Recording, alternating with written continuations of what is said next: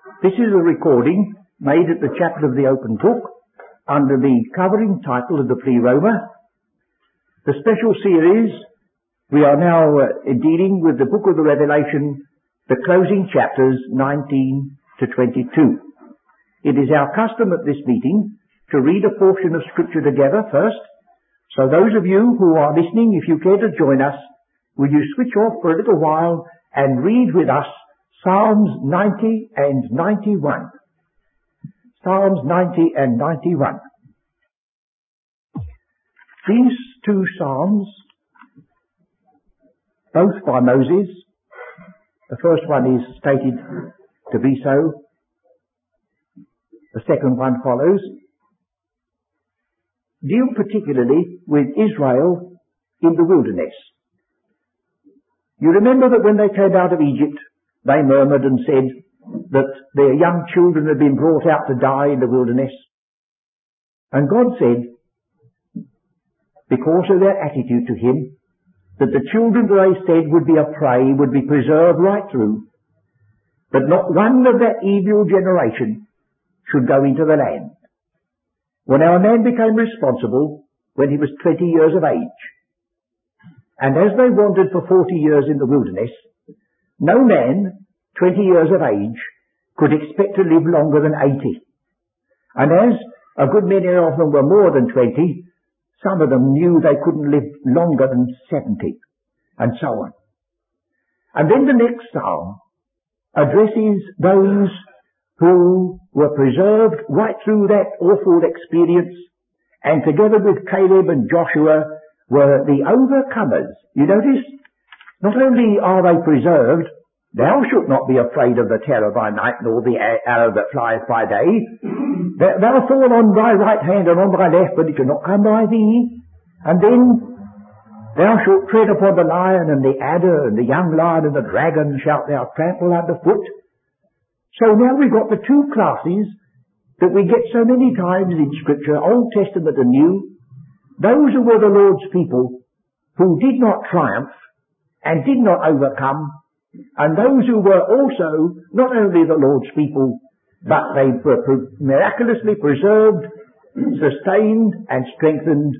With long life they were satisfied and shown that salvation, that particular salvation which was in view at the end. Well now of course our time is very limited, otherwise it would be very useful to go through both these Psalms to work this out more particularly.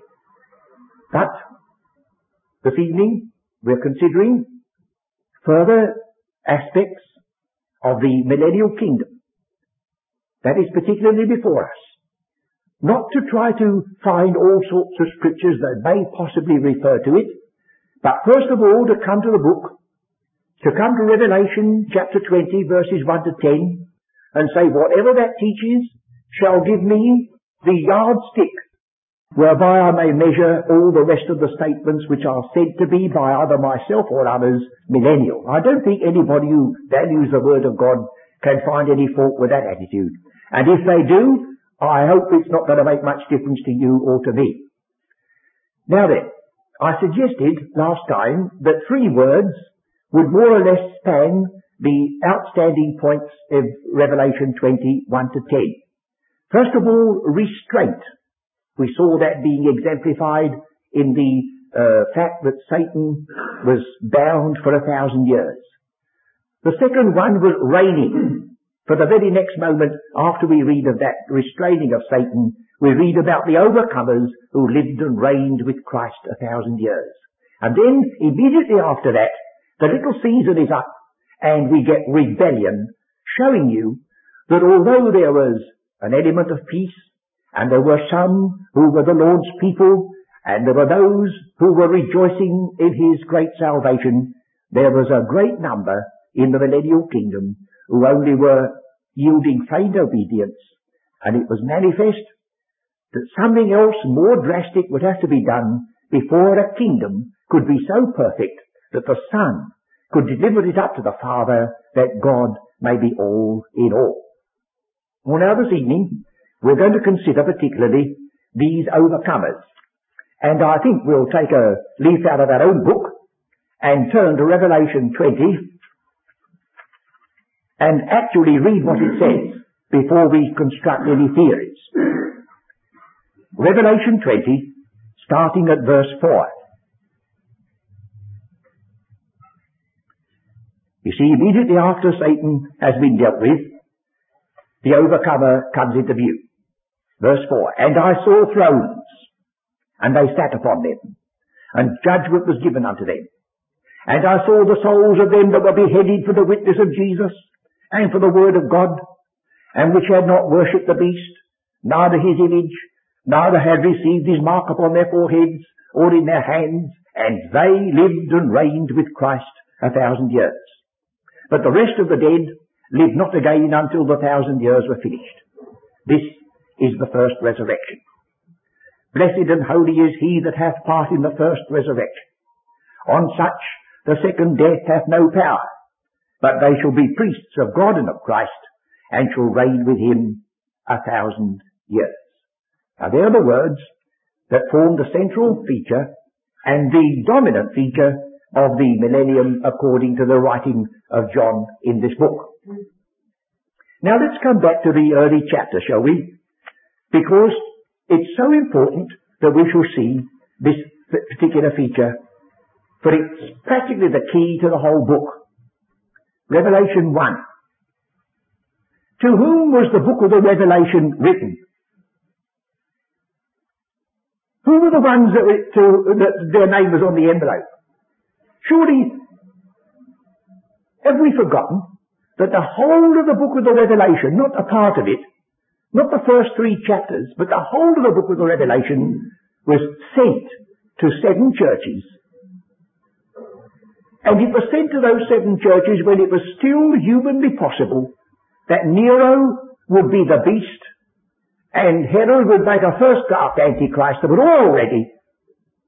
And this was a word to guide them, to encourage them, to warn them, because if that had started, then the time of tribulations which had never had been or will be again would have commenced, and they would have needed all that this book gives them to encourage them to stand fast. In God's mercy, that was postponed. In His purposes, He had others that He was going to call and overrule the failure of Israel. And you and I are sitting here this evening because instead of shutting the whole thing down, he manifested further grace beyond dreams and called us poor Gentiles into salvation. But the day is fast approaching when our calling will cease. And God will pick up the threads that have been laid down these 1900 years. And the book of the Revelation will then run its course. And the words will be true. These things are shortly to come to pass. Now, here it says in Revelation chapter 1, John, to the seven churches which are in Asia. The seven churches which are in Asia. And then, if you're not quite sure whether it means the seven churches in Asia, you're told the first one was the church at Ephesus. And you're told the second one and the third one, the second one is Smyrna. And the third one is Pergamos. And if you look on the map, especially if you've got a map of the way in which you would have to travel in the days of the Apostle Paul, you would discover that these churches are not put in any spiritual order. They are put in just the order which a postman would deliver them if he was starting his walk from Ephesus. He'd go right round the roads and end up in Laodicea. I'm not saying that there may not be some uh, underneath testimony prophetically or spiritually that we can gather by their arrangement. But the first thing is, these churches were addressed, they were given this vision, they were told all about the book of the Revelation, to them particularly first. The point is this, that if the overcomer, as we shall see by looking at these seven churches, if the overcomer is so important, all the things that are said in this book was for their guidance. They were told about the anti-Christian power. They were told about the possibility, not only the possibility that the sure fact that when that power was at its, its height, the beast should overcome them. But they were also told that the lion, who was also the Lamb of God, he had prevailed, or as the same word is, he had overcome. So we've got the warnings, And we've got the encouragements, and then when the millennium's all over, you haven't done with the overcomer. Some people make the millennium a watertight department, cut it off, and that's the reign of Christ. Instead of that, the scripture says, He shall reign unto the end of the ages. And the overcomer is there after the millennium's all over, after the great white throne is all over. There he is with the new heavens and the new earth. He that overcometh shall inherit these things. So the overcomer is a thread upon which the whole of the book, as it were, is strung. And that may be the reason why so many peculiar views have been put forward by men for years and years, because we've adopted the idea that the millennium means universal peace. It's the synonym to a utopia. It's something which everybody is hoping and praying for. And then we have a blind spot in our eye when we read that when he comes to found the millennium, he comes to make war, to rule the nations with a rod of iron, to trample the the uh, winepress of the fierceness of the wrath of God. That, that, that's very different from a rule of universal peace. Psalm 110 says that he shall reign in Mount Zion in the midst of his enemies. You can't shut your eyes to these things. And so we say, let's start afresh. That's what we're doing. Here we have this word, the overcomer, which I suggest to you, you hold on to like they held on to the threads in the labyrinth you know, when people start exploring caves, the wise thing is to follow the idea of the men of old, to have a thread that you leave there. Just run it through your fingers. So that when you get to the other end, you don't know whether you're going or coming backwards, backwards or forwards, you follow the thread back. Well, this overcoming thread starts in the first chapter, and it goes right the way through to the last chapter. And upon that thread, all the rest of the book is strung. Now then, as we want everybody, not only those of you who are sitting listening, who may know that these things are so, we want everybody who is also listening to this broadcast and may not all be quite so instructed, we want to see for ourselves. Chapter 2 and 3 first of all. We have these seven churches. Now he gives some commendation, he gives some words of warning, but whatever else he says or does not say to each one of these churches, this always comes. Verse 7. He that hath an ear, let him hear what the Spirit saith unto the churches. To him that overcometh. Now that's the one that's addressed particularly. To him that overcometh will I give to eat of the tree of life, which is in the midst of the paradise of God. Do you notice that the reward for this man is definitely associated with the last chapter of this book? The paradise of God is not some place that's unnamed or unknown. It was the garden that was equivalent to the Garden of Eden. So before we go any further, we'll turn to the end and we'll see where this overcomer was expected, uh, would expect to have his reward. Revelation 22. And he showed me a pure river of water of life, clear as crystal, proceeding out of the throne of God and of the Lamb. In the midst of the street of it, on either side of the river, was there the tree of life, which bare twelve manner of fruits, and yielded her fruit every month. That's the way to have fruit, friends. That's paradise restored, not picking your, your half-ripe pears and hoping they'll last out for five or six months. You see, God never intended that. This is what it is. And yielded her fruit every month, and the leaves of the tree were for the healing of the nations. That's the paradise of God. And this overcomer was directed to that. And you'll find it is directed to the end of the book of the Revelation all the way through. Let's pick up another one, shall we? Smyrna is addressed. And the uh, overcomer uh, is mentioned here. Wait, wait a minute. Yes, in verse 11. He that hath an ear, let him hear what the Spirit saith unto the churches. He that overcometh shall not be hurt of the second death. There's no other place in Scripture where the second death is mentioned, except in the book of the Revelation. Now, supposing we adopt the orthodox idea that the second death is the doom of all the ungodly that have ever lived who have never believed Christ. They're raised from the dead at the end of time and being judged are cast into the lake of fire, which is a second death. You say, yes, that's what you believe. Well, can you give me any reason why a believer, not an overcomer, an ordinary believer, should be told that he would not be hurt of the second death? You see, if I take Romans the eighth chapter as something which is true, Romans the eighth, eighth chapter tells me that I'm in such a position by the grace of God that nothing can separate me from the love of God which is in Christ Jesus. Who is he that condemneth? The challenge is there that it is utterly impossible to conceive that any person who is a redeemed child of God should ever contemplate the second death.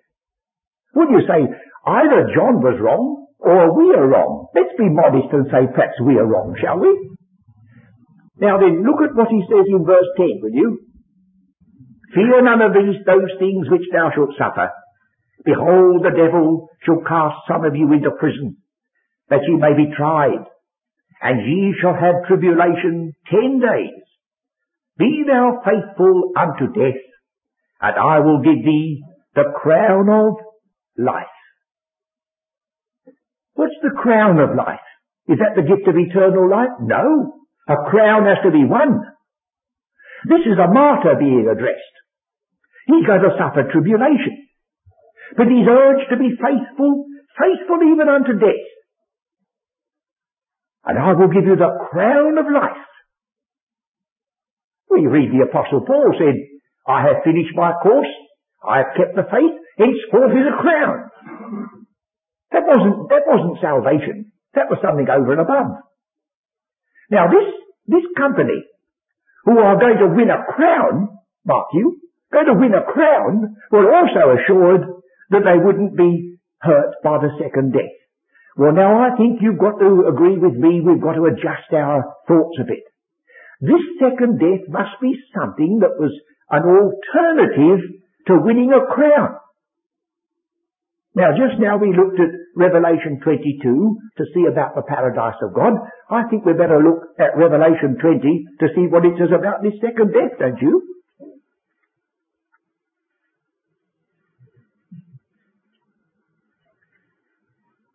There's every possibility our minds are so constructed that you didn't know that you read the second death, or that I read the second death in Revelation 20, verse 6. Let's read it again. Verse 6. Blessed and holy is he that hath part in the first resurrection. On such, the second death hath no power. Can you believe your eyes? That those who are found worthy to sit upon thrones, to reign with Christ, for those who had withstood the mark of the beast, suffered to be beheaded, were martyrs, were told that the second death had no power on them. It becomes almost farcical if this second death means the doom of all the ungodly, there's no need to tell anybody that if that's what it means. Unless we're entirely wrong with regard to our understanding of the finished work of Christ. Then he goes on to say this. On such, the second death hath no power, but they shall be priests of God and of Christ and shall reign with him a thousand years. So somewhere in the story, the alternative to winning a crown and reigning with Christ must be the second death. Of course, I know that that's upsetting a good deal of our other teaching, but what does that matter? So long as we get a bit nearer to the teaching of God. Will you turn the page to chapter, at the end of chapter 20? We have the great white throne. We have the judgment. We have the books opened. And then we are told Verse 15, and whosoever was not found written in the book of life was cast into the lake of fire, and that in verse 14 is said to be the second death. We shall find the second death mentioned in chapter 21. Verse 8, but the fearful and the unbelieving and the abominable and the murderers and the whoremongers and sorcerers and idolaters and all liars shall have their part in the lake which burneth with fire and brimstone, which is the second death. And then we have in the same chapter, verse 27, and there shall in no wise enter into it anything that defileth, neither whatsoever worketh abomination or maketh a lie. Instead of saying, now, the second death, it says, but they which are written in the book of life. And in chapter 22, we have in verse 15, for without are dogs and sorcerers and whoremongers and murderers and idolaters, and whosoever loveth and maketh a lie. They're outside. So now we've got another complication. The alternative to the second death is permission to enter the city. Those who enter the city avoid the second death. Those who are going to the second death are those equivalent to those who are outside the city. Well, again, you see, that doesn't conform to the usual interpretation. Even though we may say, well, we are in a muddle. Well, we've got hopes of getting out of it once we recognise it. That's our point. We'll go on and let this speak for itself presently, either in this uh, study or when we come to the meet again next Thursday. But we'll go on, because we want to look at these overcomers in chapter 2 and 3 once more. Now we have the church at Pergamos, and they are definitely associated with Satan's throne, as you see in verse 13. Verse 17 says, He that hath an ear, let him hear what the Spirit saith unto the churches. To him that overcometh will I give to eat of the hidden manna, and will give him a white stone, and in the stone a new name written, which no man knoweth, saving he that receiveth it. Now, I suppose we'd all have to admit that we don't quite know what that means. Well, it's something that's hidden, something that's reserved. But I've got a hint in chapter 19. Verse 11, And I saw heaven opened, and behold a white horse, and he that sat upon him was called faithful and true, and in righteousness he doth judge and make war. His eyes were as a flame of fire, and on his head were many crowns, and he had many, a name written that no man knew but he himself.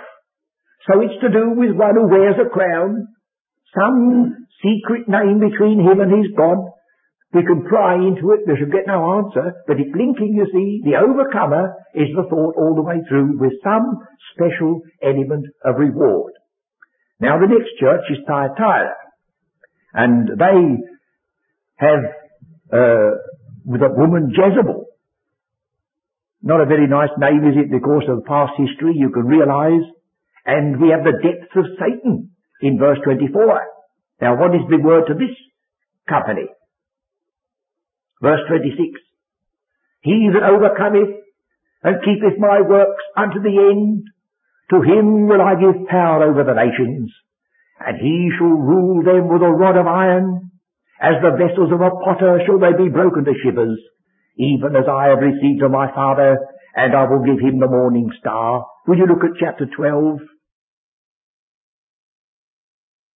And there appeared a great wonder in heaven, a woman clothed with the sun, and the moon under her feet, and upon her head a crown of twelve stars. And she, being with child, cried, travailing in birth and pain to be delivered. And there appeared another wonder in heaven, and behold, a great red dragon, having seven heads and ten horns and seven crowns upon his head. And his tail drew the third part of the stars of heaven. You notice, I will give him the morning star. Here the stars from heaven and did cast into the earth, and the dragon stood before the woman which was ready to be delivered, for to devour her child as soon as it was born. And she brought forth a man-child, who was to rule all nations with a rod of iron, and her child was caught up to God and to his throne. So here we have, these overcomers are associated with Christ. They sit upon the same throne with him, and he shall rule the, uh, I will give him power over the nations.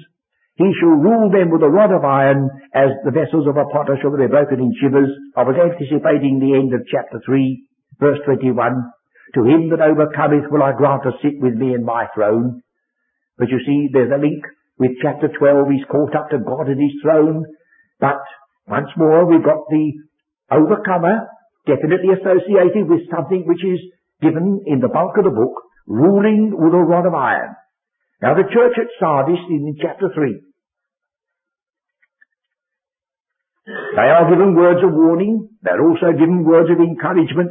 And then it says in verse 5, He that overcometh, the same shall be clothed in white raiment, and I will not blot out his name out of the book of life, but I will confess his name before my Father and before his angels. I want to come back to that. So, as time is pressing, keep that in reserve. We'll come back to the book of life again and go on to finish the chapter 3. We have the church of Philadelphia, and again, Satan is, is mentioned in verse 9, Behold, I will make them of the synagogue of Satan, which say they are Jews and are not. I don't know anybody today who pretends to be a Jew in connection with Christian things, but in those days, there'd be a synagogue. And these churches will be mostly Hebrew Christians. Now we have the overcomer in verse 12. Him that overcometh will I make a pillar in the temple of my God, and he shall go no more out. And I will write upon him the name of my God, and the name of the city of my God, which is New Jerusalem, which cometh down out of heaven from my God, and I will write upon him my new name. I wonder whether we know that the heavenly city, the holy city, the heavenly Jerusalem is only called the New Jerusalem twice. Once in the promise and once in the fulfillment and that is not in the millennium. That's afterwards. Chapter 21. And I saw a new heaven and a new earth for the first heaven and the first earth were passed away and there was no more sea. And I saw the holy city, New Jerusalem, coming down from God out of heaven. So this overcomer is associated with the heavenly Jerusalem in the new heaven and the new earth when he comes down. Oh, haven't we limited all this and made it all fix one spot? These has got beyond the millennium now, these, this company. And then to finish, we have the church of the Laodiceans. The Laodiceans. And we are told there in verse 21, to him that overcometh will I grant to sit with me in my throne, even as I also overcame and am set down with my Father in his throne, and there are the thrones which you get in chapter 20. I saw thrones, and they sat upon them, and they lived and reigned with Christ a thousand years. Have I established this? That every promise made to every overcomer in this series is within the pages of the book of the Revelation and doesn't go outside. If so, we've made a start. Well, now we come back to this question of the book of life.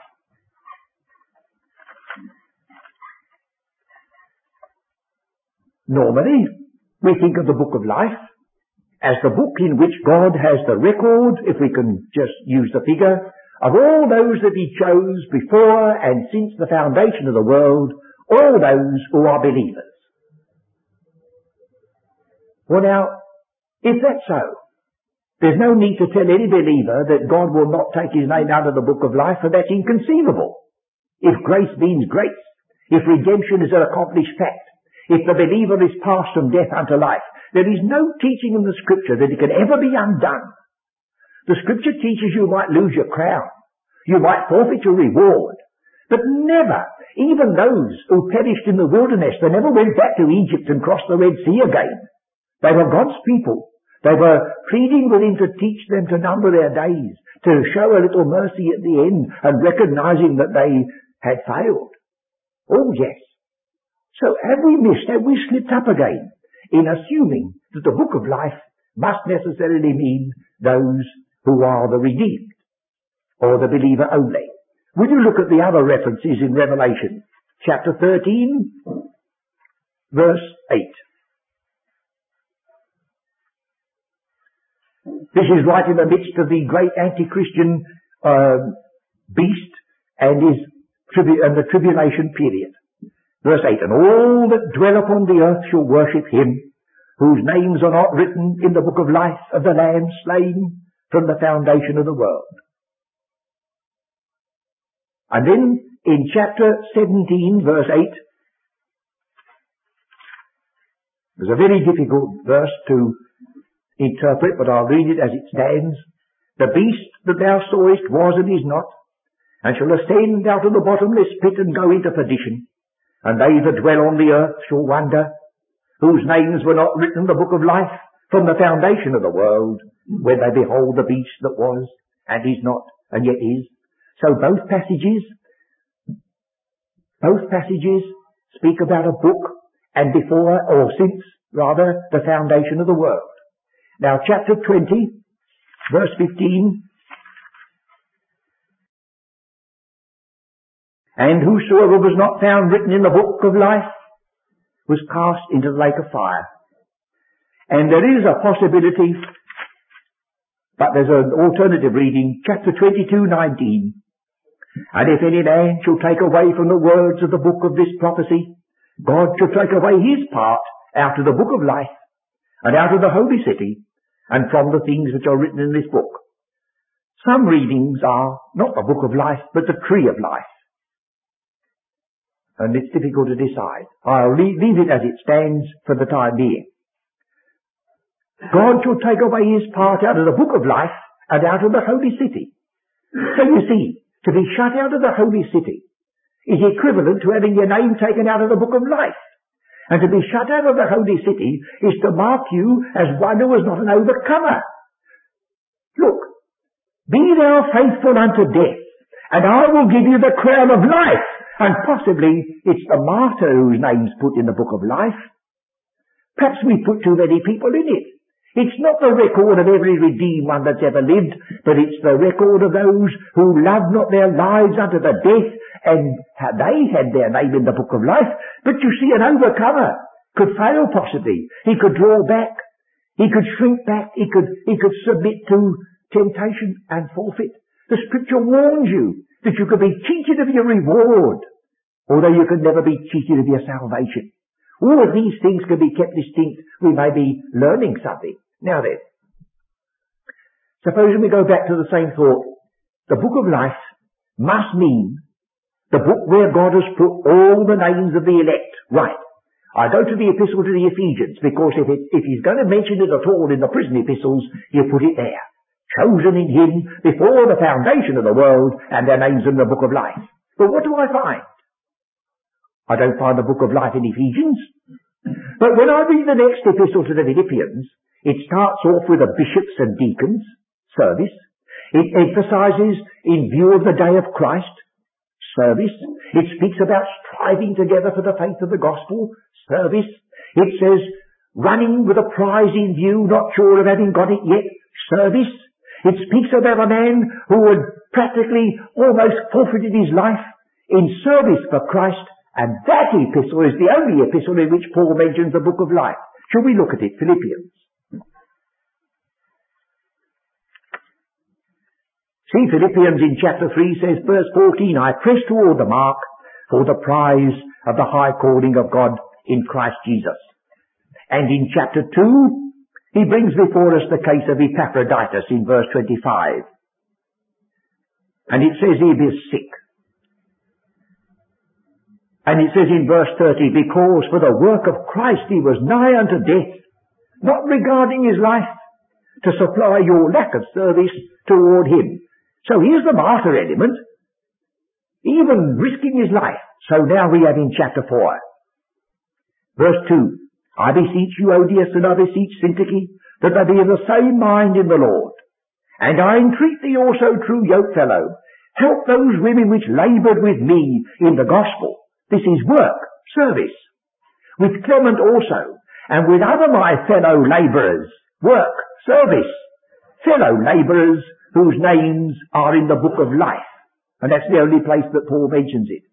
So you see, if context has any bearing upon it, it has to do with service, with winning a prize, with the overcomer element like Epaphroditus, and not with just simple faith and simple salvation.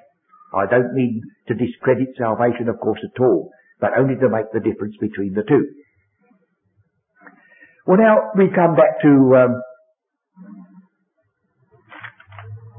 chapter. Oh, I said that I would come back, didn't I, to this book of life in chapter 2, uh, chapter 3. Well, I've done it. Well, I feel that we must now come back to this passage in Revelation 20, and there are, I'll give you the things that we should have to discuss next time, because our time is fast running out. The first thing we shall have to consider is what is meant by the rest of the dead. I just mentioned here that there are one or two differences with regard to the readings of this passage. But they boil down to this, that one set of manuscripts read, the rest of the dead live not again until the thousand years are finished, and the other set of manuscripts read, and the rest of the dead live not until the thousand years are finished, when you can take which you like. What's it matter? I don't suppose those who were being spoken about would have quibbled over whether it was lived again or lived. The question was living. So don't you be uh, sidetracked by some of these statements that there's, there's another reading.